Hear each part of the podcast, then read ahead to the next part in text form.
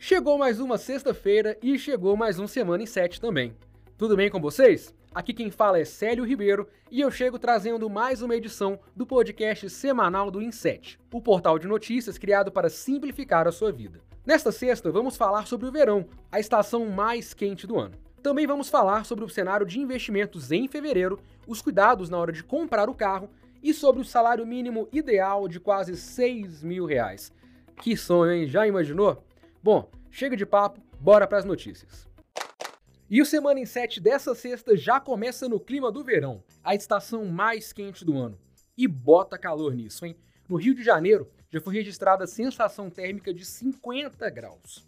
Num clima desses, ar-condicionado acaba virando sonho de consumo. Como eu não tenho um por aqui, eu vou me virar mesmo é com o ventilador. Pera aí. Ah, agora sim, bem melhor. Inclusive, o ventilador é o queridinho dos brasileiros nessa época do ano, já que é barato e consome menos energia. Quem pode gastar um pouco a mais acaba investindo em um climatizador ou mesmo em um ar-condicionado.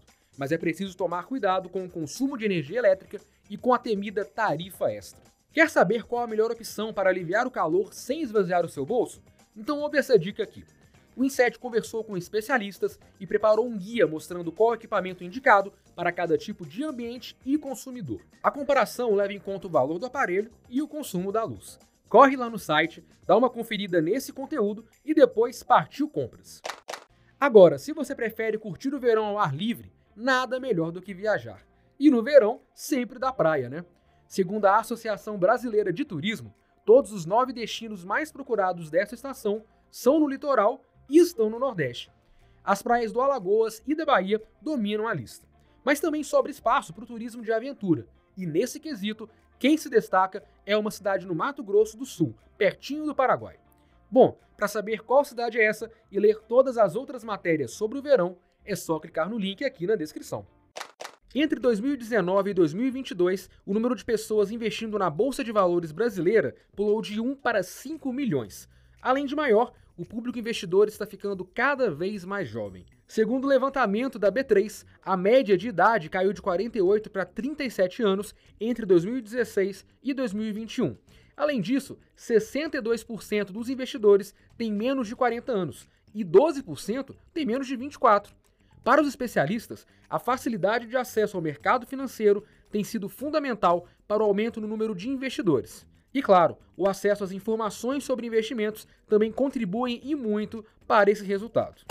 Me conta, você já investe em algum tipo de ativo? Ainda não? Então eu vou te ajudar e deixar aqui na descrição um link com um guia completinho para você descobrir o seu perfil de investidor e dar os primeiros passos nesse universo. Mas se você já investe e quer saber como continuar mandando bem nos investimentos, aqui vai outra dica. Rafaela Vitória, economista-chefe do Inter, fez uma live nesta semana analisando o cenário econômico de fevereiro. Ela explicou como a taxa Selic, a alta da inflação e a queda do dólar podem afetar os seus investimentos, e ainda deu dicas para proteger os seus ativos. Eu recomendo você diversificar sempre. Uh, eu acho que uh, se você tem um caixa hoje, eu já alocaria uma parte em renda fixa, uma parte em bolsa. Uh, eu não esperaria. Eu acho muito difícil a gente acertar aquele momento exato. eu acho que para quem tem caixa hoje está um ótimo momento. A renda fixa oferece aí uh, esses prêmios, como eu comentei. E a Bolsa, apesar de ter dado essa, essa subida esse ano, ainda tem é, um potencial muito grande. Uh, muitas empresas exportadoras, os produtores de commodities, os bancos, a gente ainda vê muitas oportunidades na Bolsa é, de longo prazo. Então, uh, eu não esperaria, eu, eu faria minha alocação recorrente e sempre. Uh, eu acho que o caixa uh, que eu deixaria na minha estratégia é só o caixa mesmo de liquidez. O resumão dessa live você encontra em 7.com.br barra dinheiro. Já o vídeo completo está disponível no canal do Inter no YouTube. E aí, tá gostando do nosso podcast? Então faz o seguinte, procure o Portal Inset no Instagram, Facebook, Twitter e LinkedIn. Segue a gente por lá, tem muito conteúdo bacana. Ah, e não esquece de compartilhar o Semana em 7 com os seus amigos, hein? Já fiz o meu merchan, agora vamos voltar para as notícias. Foi notícia nessa semana um estudo do Diese que revelou que o salário mínimo ideal no Brasil deveria ser de quase 6 mil reais. Esse valor seria suficiente para atender as necessidades mensais de uma família com quatro membros. Bom, mas esse aí é o salário ideal, porque o verdadeiro, como vocês bem sabem, fica bem abaixo disso. Com 30 milhões de brasileiros ganhando R$ 1.212 ou menos por mês, a criatividade acaba se tornando obrigatória na hora de pagar as contas, comprar os insumos básicos e botar a comida na mesa. Uma solução até antiga, mas que se popularizou nos últimos anos e ganhou novos adeptos, é a compra de produtos com prazo de validade curto. Funciona assim: a loja tem um grande estoque de um produto que vence daqui a um ou dois meses, e para não correr o risco de ficar no prejuízo, vende tudo com desconto. Apesar de parecer simples, esse tipo de comércio já movimenta milhões de reais no Brasil e pode representar uma redução de 70% nos gastos do consumidor.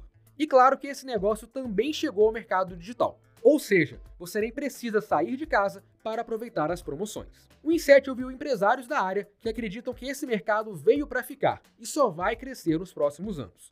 Um consultor também deu dicas para os clientes aproveitarem os descontos sem ter nenhuma dor de cabeça. Tudo isso você encontra em set.com.br barra dinheiro. E a alta dos preços não fica só entre os alimentos e outros itens de consumo, não. Os carros também estão com os preços nas alturas. Bom, tudo bem que o automóvel aqui no Brasil nunca foi barato, mas após a Covid-19, a situação piorou bastante. A pandemia afetou a fabricação dos semicondutores, usados em componentes eletrônicos de diversos aparelhos, incluindo os carros. Por isso, muitas fábricas paralisaram os trabalhos e houve até falta de carro zero quilômetro no estoque. Assim, os usados começaram a ser mais procurados e o preço deles também subiu. Uma pesquisa da OLX mostrou que o preço e a segurança são os principais fatores que influenciam na hora de comprar um carro. Os dados também mostraram que a alta dos combustíveis e a instabilidade econômica do país são motivos que podem adiar a compra do sonhado carango. Além da burocracia na hora de transferir o carro e quitar as taxas, o motorista ainda tem que enfrentar um outro desafio, que é pagar o veículo. O financiamento é a terceira principal dívida das famílias brasileiras, representando quase 12% do total de inadimplentes. E é preciso tomar muito cuidado com essa questão, já que o veículo pode ser apreendido pelo banco caso as parcelas não sejam pagas ou renegociadas. A dica é: não comprometa uma parte muito grande do seu salário com os custos do carro. E se as coisas apertarem, procure a financeira, comprove a sua condição e negocie. O Inset fez duas matérias sobre o mercado de veículos e os cuidados na hora da compra. Já sabe, né? Clica no link da descrição e boa leitura. E é hora de dar tchau, ou pelo menos um até logo. Se você quiser ler e reler todos os conteúdos citados aqui no Semana em 7, basta acessar o link que está na descrição. Eu volto na próxima sexta, no fim da tarde, trazendo mais um resumo dos principais fatos da semana. E você já sabe, para mais notícias que simplificam a sua vida, acesse inset.com.br. Bom final de semana e até mais. Valeu!